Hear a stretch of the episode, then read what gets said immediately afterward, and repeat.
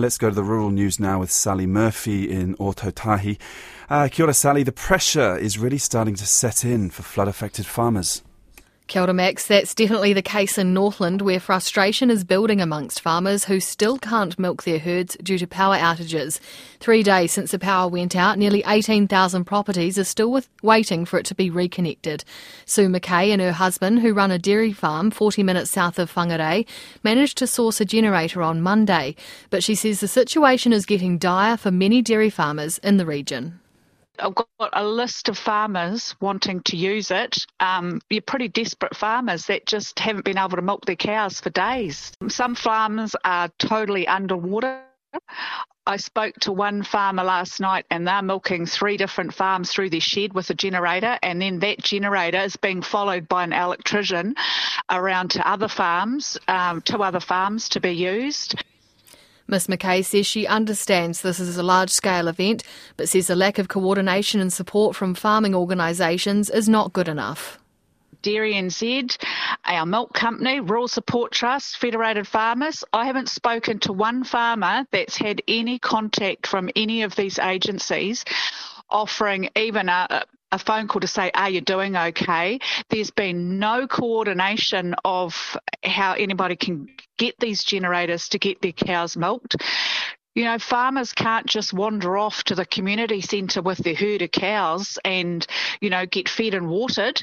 Wonderful things that they are that have been set up, but the rural folk, we have our roads haven't been able to get to be passable um, sometimes for days. We can't get to Auckland at all now. There's generators down the line, but nobody can get to them. It's it's been yeah, it's been really upsetting that the, the, the just the sheer lack of coordination to assist farmers. All these heavily funded agencies have just left us to our own devices. That's Sue McKay. Dairy N Z spokesperson Sarah Spate says the organisation is coordinating help for farmers in Northland, including sourcing generators. She says the challenge they have is getting generators north as roads are closed and finding electricians to connect them to farms. Federated Farmers says it's still working to establish the scale of damage to farms across the North Island. It held a video meeting a short time ago with provincial presidents. National Vice President Wayne Langford says the extent of damage is huge and widespread. Uh, particularly Northland, uh, Coromandel Bay, plenty, um, and then and then over on the east coast as well, but also now stretching down through the Hawke's Bay and Manawatu as well. Um, And so, you know, a, re- a really challenging time, and it's, it's certainly taken a few days to move through, which was probably a bit longer than expected for some. That's Wayne Langford.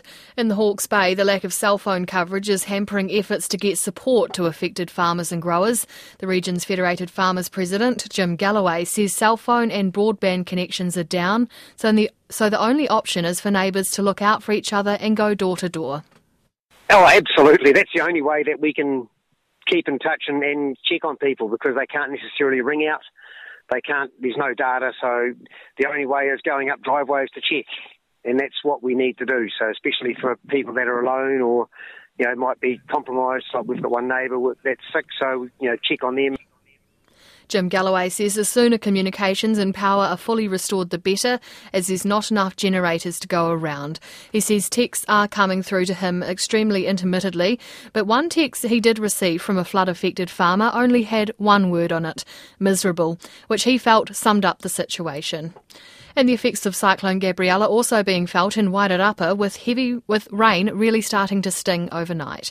A farmer there says while it's not as bad as other areas, communities in the eastern parts of Wairarapa have been hard hit by flooding in places that aren't usually impacted.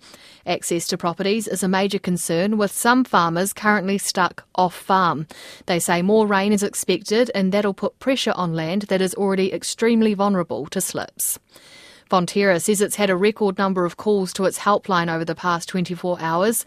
Company spokesperson Ann Douglas says the co-op has never experienced such a widespread weather event. Over the last twenty-four hours, we'd had seventeen hundred calls come in to our oh eight hundred number, In addition to that, we made about nine hundred calls out. So it's a pretty busy line. And, and actually, Sally, I hope you don't mind, but I'd really like to just put a shout out here to any of our farmers that might be listening to this message on the radio. Uh, if they are struggling to get through to us, those lines are really busy. We are doing what we can to clear them as quickly as possible and get out to all of our farmers. But, but if anyone out there hasn't heard from us, needs support and help, please keep calling us. Ann Douglas says Fonterra still can't reach hundreds of dairy farms in Northland, Coromandel and Hawke's Bay due to damage to the road network. Some meatworks in the North Island have had to close today due to road closures and staff safety concerns. The Ministry for Primary Industries says the affected plants are in Dargaville, Taranaki and Hawke's Bay, but stock that were waiting for slaughter were able to be moved to grazing. Meat Industry Association Chief Executive Surma Karapiva says it's a trying time for farmers. I mean, everyone's really struggling up north and on the east coast. Um, a number of our plants have uh, closed temporarily, and that really is a reflection of the fact that the infrastructure is really damaged. Their workers can't get to and from work safely, and um, and also because of the, the damage to the roads, we, um, we're facing some difficulties with the transport of stock. So it's looking pretty bleak at the moment, but hopefully as, as the weather passes, the plants will come back on board um, quickly.